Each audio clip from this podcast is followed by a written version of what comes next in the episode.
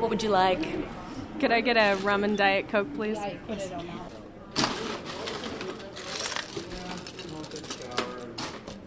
This is B Side. I'm Tamara Keith, and I'm in a bar. Not one of those hipster places with people lined up around the block, but a good old bar with dim lighting, brick walls, football on TV. It's the kind of place where you can get a strong drink and disappear.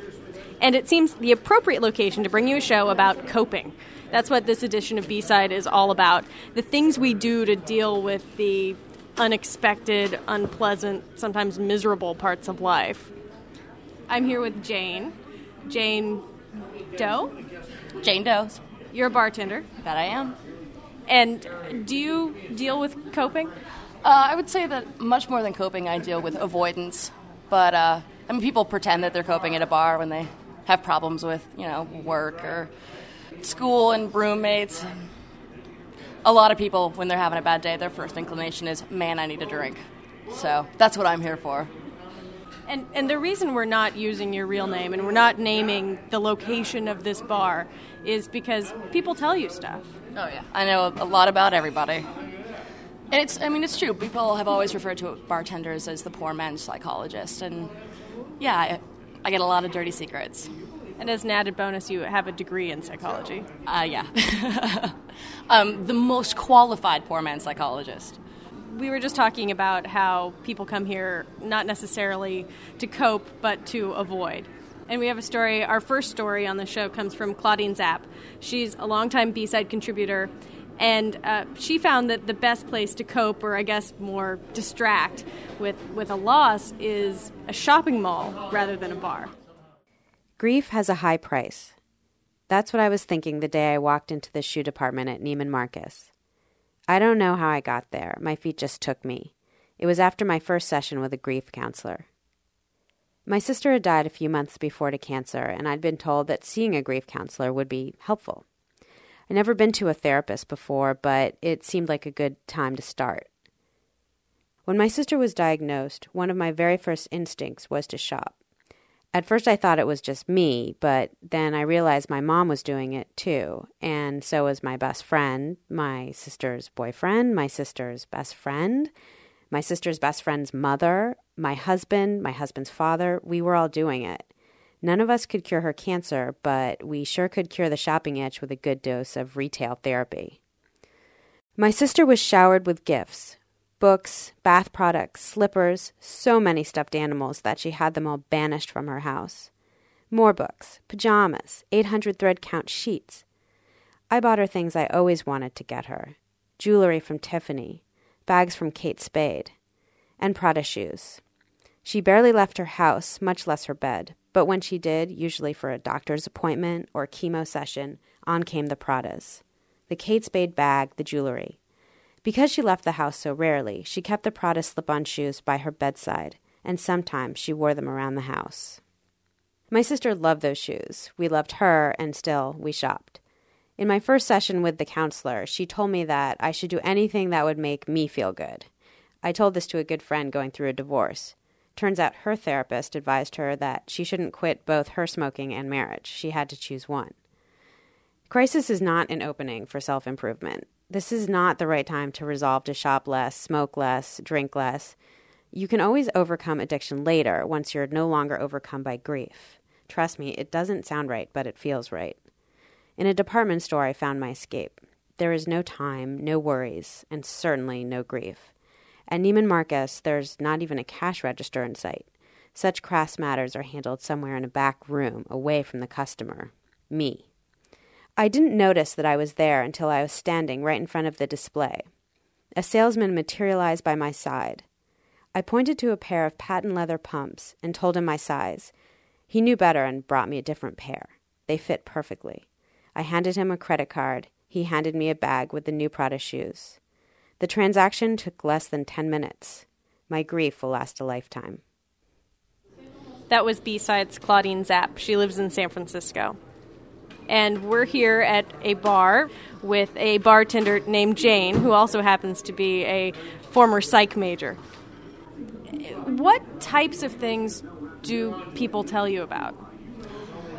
Well, I would have to say that the most common is romantic troubles. Yet there's no end to the my girlfriend, my boyfriend, cheating, thieving, nonsense uh, that we all go through. Is it hard to hear the relationship stuff? There, it gets tedious sometimes, and more than anything, it's that when people want to talk about their problems, I want to be able to give them advice. And knowing that people won't take perfectly good advice because they really just need to vent is kind of frustrating sometimes. Our next story is also sort of shopping related. Okay. And it comes from Rob Sachs. And, and he has this problem of the, the things that he cares about just fade away, literally. For me, a t shirt isn't just an article of clothing, it's something that touches on my very essence. Less tacky than a bumper sticker, and more subtle than a baseball cap. My tees show the world who I am, where I've come from, and what I love. Your t shirts are part of your personality, they're like an extension of you. That's my wife, Anna. Ever since our first date, she's been a fan of my collection of vintage tees. They're one of a kind, unique. They've been grown over the years. Spent a lot of time maturing in thrift stores around the country, much like yourself. It's true. My whole life I've been obsessed with thrift store tees. I love the idea of going to bare bone stores with fluorescent lighting and digging away to find lost gems that I could usually purchase for less than the price of lunch. I've even developed a complex system for sorting through a rack. My first criteria is that I should have some personal connection to the tee. So, although most shirts are from other people's marathons or bar mitzvahs or unions, there should be something that speaks to me also. Second, style. I'm looking for muted and faded colors, maybe like that 80s burgundy or navy blue. A big no no are those loud and obnoxious 90s neon colors. Ugh. My best tees are the ones that celebrate a beloved event in history. These shirts have the amazing ability to transcend boundaries between strangers. For instance, my vintage 1983 Philadelphia 76ers World Championship t shirt earns me high fives from random people on the street. It's crazy. It's like somehow I'm a hero just for wearing my shirt. My mom, though, she still doesn't quite get it.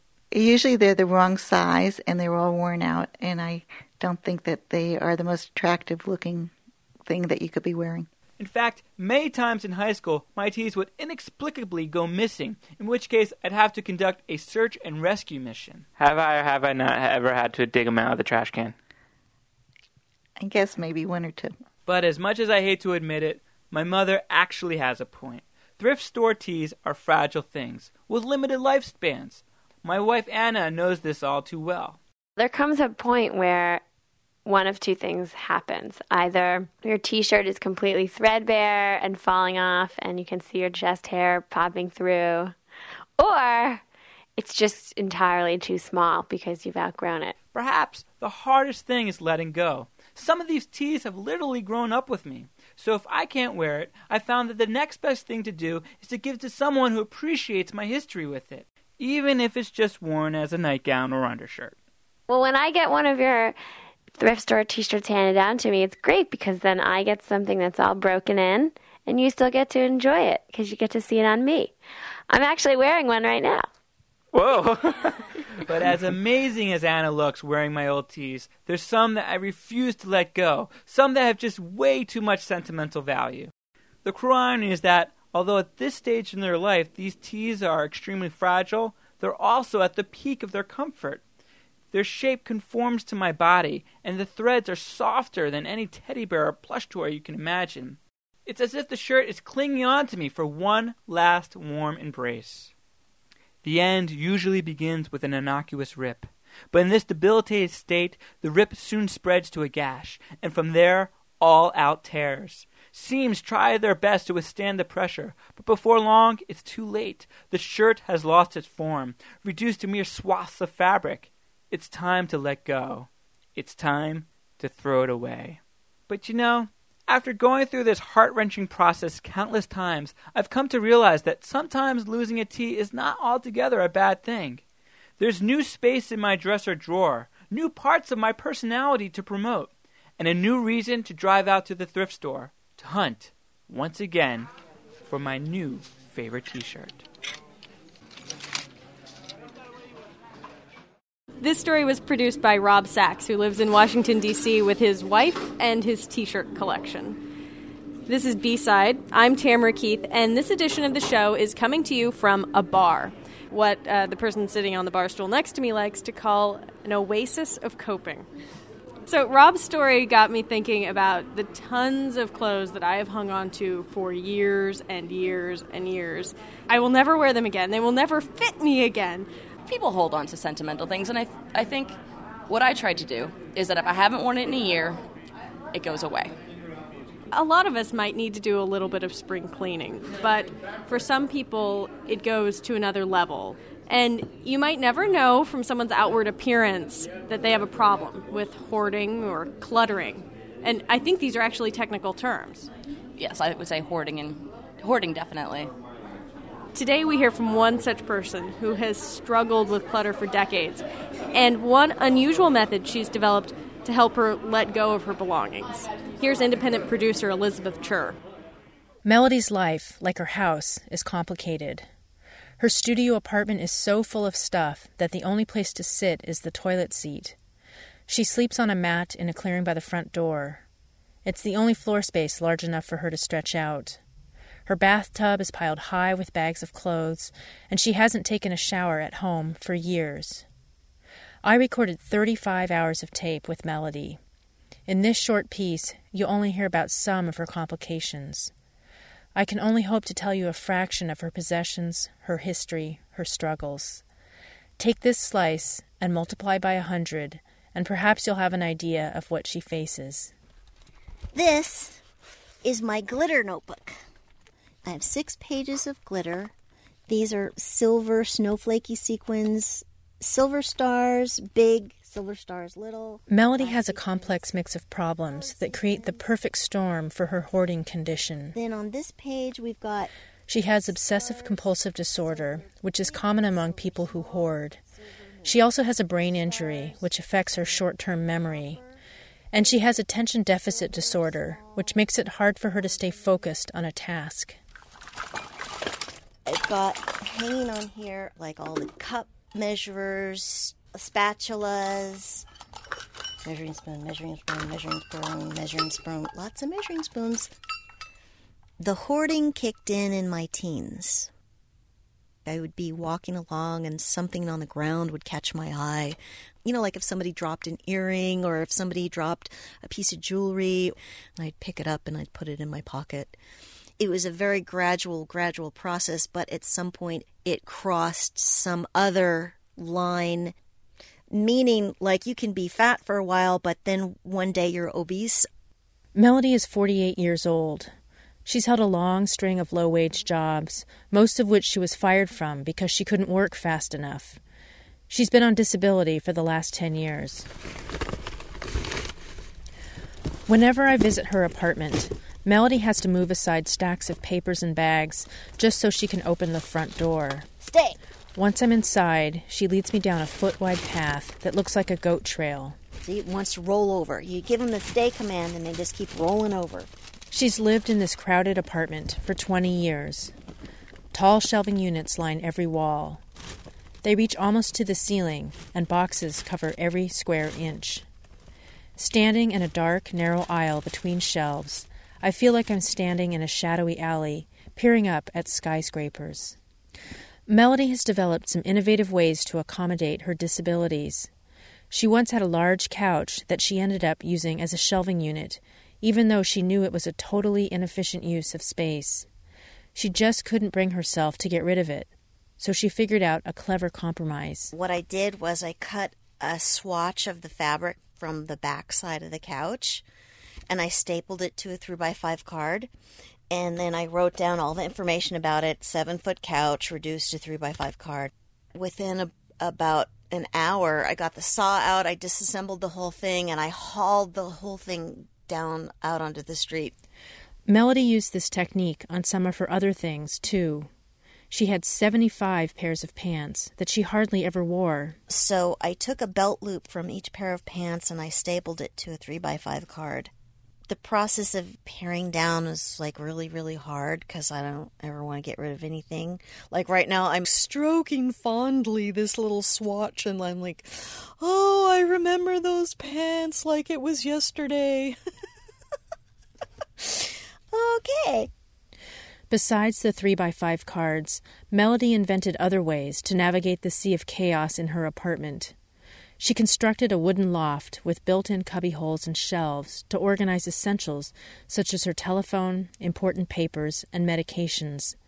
But all around that, Melody continued to accumulate things. You know, for years, my landlord would come over, and it just got to the point where, he, you know, he'd see me in the hallway with huge armloads of stuff, and I'm not going down the stairs, I'm going up the stairs. And the poor guy is just beside himself and he's just saying, You can't have all that stuff in your apartment. It's a fire hazard. Melody said her landlord didn't know what to do. He wound up bringing the problem to a dispute resolution organization. On one level, it's not a dispute. It's not like I disagree with my landlords about no, this is not a fire hazard. No, it's not dangerous. No, I'm not blocking the fire egress exit. you know, it's like it's not like I want to live this way they kept making fabulous suggestions like, well, just take everything you own and throw it out. And by the time they'd suggested things like that for the billionth time, I was literally sobbing uncontrollably. Melody said that people often suggest quick fixes for her problem.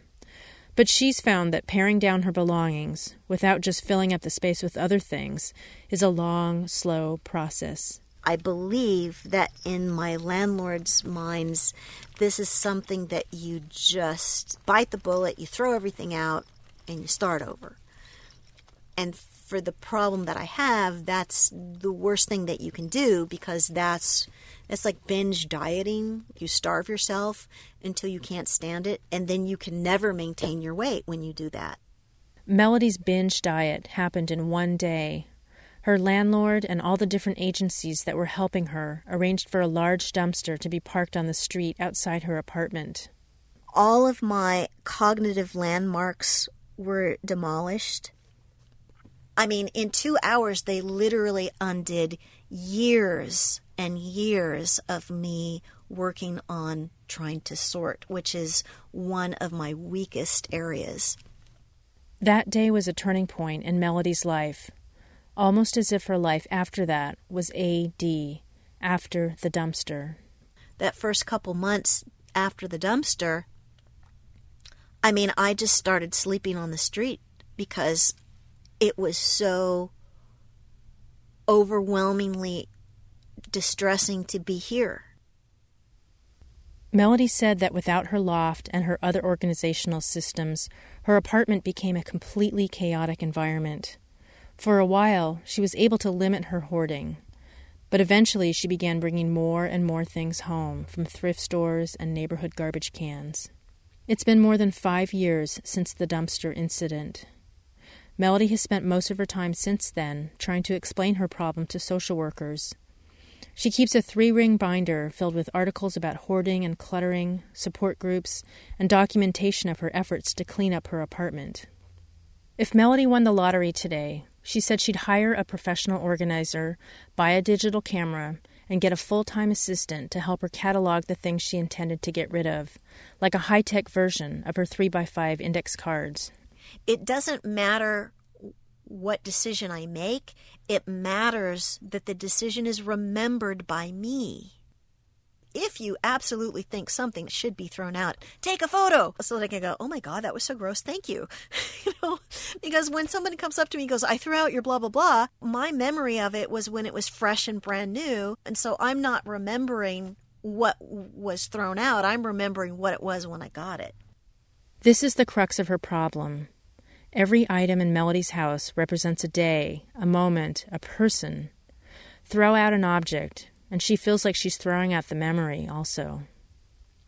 But even though she faces some big challenges, she hasn't given up hope. If I just keep showing up to my counseling appointments, if I just keep trying to explain to people what my difficulty is, like maybe I'll live long enough for someone to get it. It's a little bit like having cancer in that you're trying to live long enough for the cure to be discovered? In the meantime, Melody is still waiting. In one of her last interviews, she said she's definitely losing ground. The goat trail in her apartment is getting narrower, and landslides of boxes and papers have covered it over in some places. As the winter sun sets, a single fluorescent bulb casts a ghostly, harsh light on a corner of the room where Melody sits on the floor. Keys? See?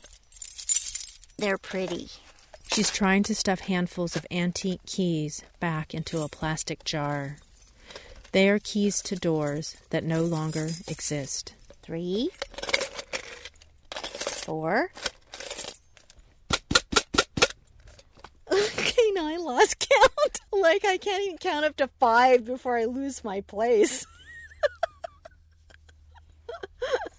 okay, okay. It's only funny if it's not happening to you. okay. One, two, three. That piece was produced by Elizabeth Chur, who had help from Jay Allison. It was originally produced for the public radio website transom.org with support from the Corporation for Public Broadcasting.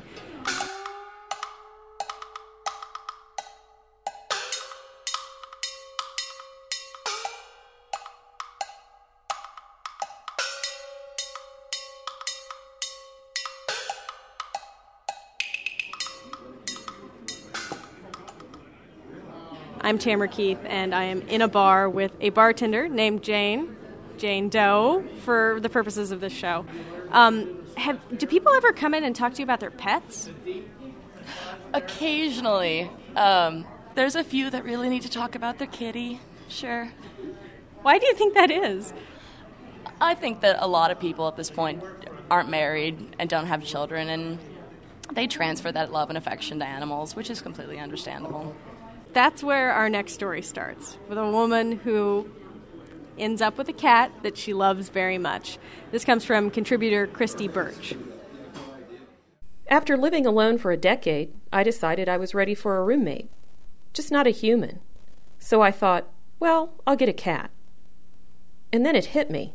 Oh no, I'm single, I'm almost 40, and I'm getting a cat. Luckily, a friend of mine said I wouldn't really be a cat lady unless I had multiple cats. That made sense. So I headed to the SPCA, and there she was. Molly was a sad, underweight tortoiseshell kitty. She looked up at me with her little crossed eye, and I knew I was going to take her home. Like any relationship, the beginning was great. But after about a month, I started noticing big yellow spots on the guest bed and an odor in the room. So I raced her to the vet. I was relieved when Dr. Thompson diagnosed Molly with a urinary tract infection and prescribed an antibiotic. But just a few days later, Molly expanded her targets to piles of laundry and stacks of paper. I'd be driving my car, smell that smell, and realize that Molly had nailed my pant leg before I put the pants on. I'd let pieces of the newspaper fall to the floor and find them drenched later. I'd forget to close the bedroom door, and she'd strike. This time, Dr. Thompson explained that cats often stop using the box because of stress caused by a change in their environment. Apparently, it's pretty easy to rock a cat's world. Dr. Thompson went through a checklist of violations. Had I moved the litter box? No. Changed brands of kitty litter? No. Had a baby? No. But then I thought of something. Molly was only stressed out when she was standing over newspaper or fabric. She didn't go anywhere else. That's when Dr. Thompson speculated that Molly's problem could be a tactile issue. So she recommended scattering some adult diapers around the floor. Maybe Molly would go on the diaper instead of my laundry. And Dr. Thompson said that if all else failed, we could give Molly an antidepressant. Prozac, most likely. You've got to be kidding. No, she said, lots of people are giving their pets Prozac to alleviate stress. Get rid of the stress, and you can stop the bad behavior. Well, the only thing weirder than buying adult diapers for my cat was giving her Prozac. Plus, so far, the problem was bearable. Molly didn't go on anything I couldn't wash or throw away. And what if Prozac didn't work? Then I'd have to consider having her put to sleep. I couldn't bear that. I decided to try every other solution ever suggested to me. I bought a box of Depends and placed a diaper next to each of her three litter boxes. I confined her to one room with the litter box to retrain her to use it. I created a file on my computer called mollyepisode.doc and recorded each crime to see if there was a pattern. I even tried talk therapy. I told Molly she was beautiful and that I loved her. And I praised her every time she went in the box, even though cats don't respond to praise. It couldn't hurt. It didn't help either. And if the volume of liquid was any evidence of the level of her emotion, then she was peevish when she went on the dirty laundry in the basement, and she was just short of devastated when she went on my bed while I was in it. Finally, one Saturday afternoon, about a year after the trouble began, I came home from Target and sat down on the sofa, in a puddle. Molly had finally gone on something I couldn't wash or throw away. That did it. I was tired of stepping on adult diapers, and the generic version of Prozac was only $16 a month. I crushed up the first Prozac pill and stirred it into her fancy feast on September 1st, 2004. And she hasn't missed the litter box since. Not once. I'm still stunned. People ask me if Prozac has made Molly any happier. Well, she sure is happy to take it. The second she hears me open the prescription bottle, she knows it's time for her fancy feast and she comes running. My little junkie. At my last vet visit, I asked if I could get a liquid form of Prozac. A few days later, the vet's assistant left a message on my answering machine. The liquid flavor that Prozac comes in for humans is licorice, and so that probably wouldn't work for cats. But we could get it in a cat acceptable flavor. Here's what we have bacon, beef, cheese, chicken, fish, liver, lamb, or tuna. Call us back with the flavor Molly would like. I chose the chicken. That was Christy Birch, who continues to live in peace with her cat. I'm just mad about saffron. El saffron's mad about me. I'm just mad about saffron. She's just mad about me. They call me mellow yellow, quite rightly. They call me mellow yellow, quite rightly. That's all for B Side. Our show was produced by Renee Goutel with contributions from Claudine Zapp, Rob Sachs, Elizabeth Chur, and Christy Birch. We also had help from Jane Doe here, our uh, bartender, at the unnamed mystery bar. I'm Tamara Keith, B Side Senior Producer. If you want to learn more about B Side and our crew, please visit our website, bsideradio.org. That's the letter B, S I D E, radio.org. You can also get information about our podcasts, and we sure hope you'll subscribe. Thanks for listening. They call me mellow yellow.